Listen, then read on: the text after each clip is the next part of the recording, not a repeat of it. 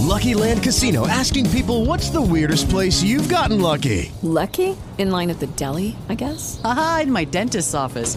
More than once, actually. Do I have to say? Yes, you do. In the car before my kids' PTA meeting. Really? Yes. Excuse me, what's the weirdest place you've gotten lucky? I never win and tell. Well, there you have it. You can get lucky anywhere playing at LuckyLandSlots.com. Play for free right now. Are you feeling lucky? No purchase necessary. Void where prohibited by law. 18 plus. Terms and conditions apply. See website for details.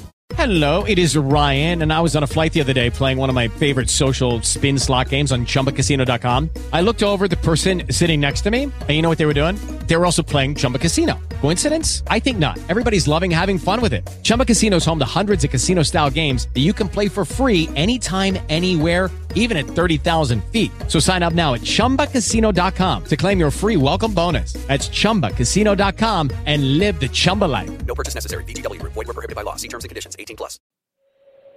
नमस्कार स्वागत है आपका आप सुन रहे हैं Jansatta podcast वक्त है जानने का खेल जगत की खबरें मुख्य कोच राहुल द्रविड़ भारतीय स्पिन गेंदबाजी ऑलराउंडर के विभाग को आकार देने के तरीके से खुश हैं।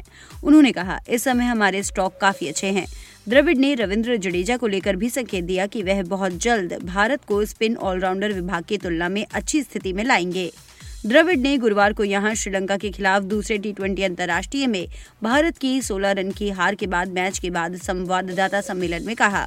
मुझे लगता है कि हमारी स्पिन गेंदबाजी ऑलराउंडर के स्थान में इस समय हमारे स्टॉक काफ़ी अच्छे हैं, उन्होंने कहा। शाहबाज भी टीम का हिस्सा थे और ये देखते हुए कि सुंदर वॉशिंगटन हैं और फिर जडेजा भी हैं, इसीलिए हम इससे खुश हैं। लिमिटेड ओवर्स क्रिकेट में श्रीलंका के कप्तान दासुन शना का अंडररेटेड प्लेयर है 23 दिसंबर 2022 को इंडियन प्रीमियर लीग 2023 के ऑक्शन के लिए वह अनसोल्ड रह गए। हालाँकि उनका टी ट्वेंटी रिकॉर्ड काफ़ी शानदार है। भारत के खिलाफ उनका रिकॉर्ड तो और भी बेहतरीन है। पिछले पाँच मैच में उन्होंने दो के स्ट्राइक रेट से रन ठोके हैं। पुणे में गुरुवार को खेले गए दूसरे टी में तो उन्होंने 20 गेंद पर अर्धशतक जड़कर इतिहास रच दिया। वह श्रीलंका की ओर से टी में सबसे तेज अर्धशतक लगाने वाले बल्लेबाज बन गए।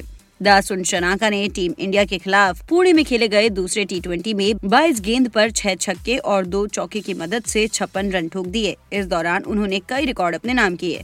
वह भारत के खिलाफ टी मैच में 50 से ज़्यादा रन 250 से ज़्यादा के स्ट्राइक रेट से रन ठोकने वाले पहले बल्लेबाज बन गए।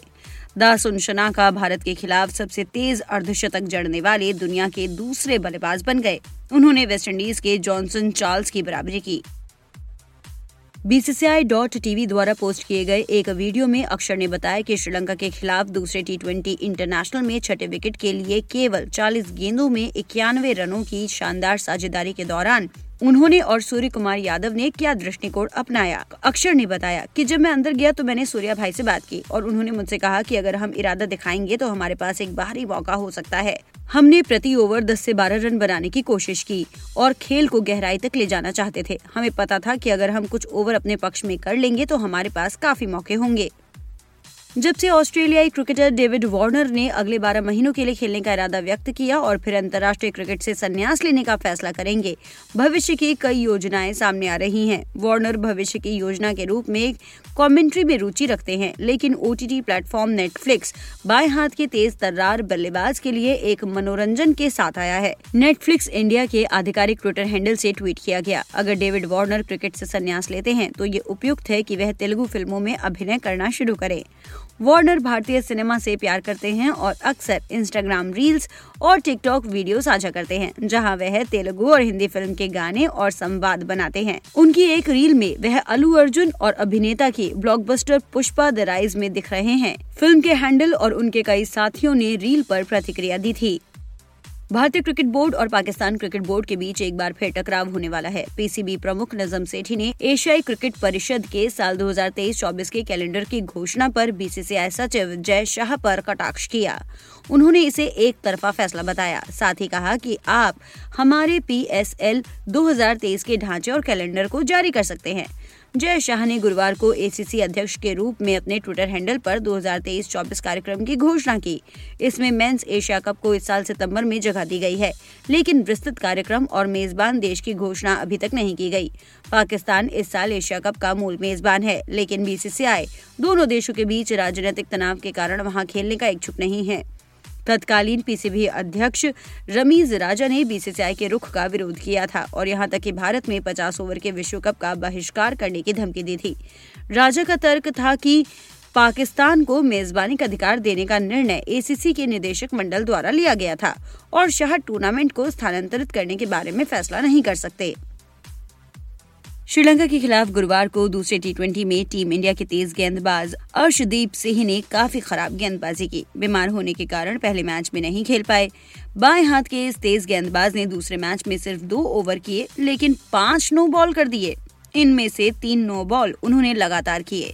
इस पर लिटिल मास्टर सुनील गावस्कर भड़क गए। वहीं टीम इंडिया के विकेट कीपर बल्लेबाज दिनेश कार्तिक ने तेईस साल के इस गेंदबाज का बचाव किया। अर्शदीप सिंह के नो बॉल फेंकने पर स्टार स्पोर्ट्स पर कमेंट्री कर रहे लिटिल मास्टर सुनील गावस्कर ने कहा, एक पेशेवर के तौर पर आप ऐसा नहीं कर सकते। हम अक्सर सुनते हैं कि आज के खिलाड़ी कहते हैं, चीज़ें हमारे नियंत्रण में नहीं है।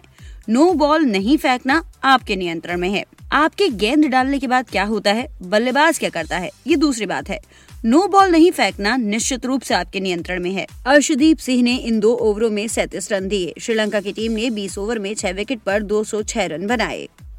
विस्तार से खबरें पढ़ने के लिए आइए जनसत्ता डॉट कॉम पर। यह पॉडकास्ट यही खत्म होता है। अगले बुलेटिन तक के लिए इजाज़त दीजिए। नमस्कार।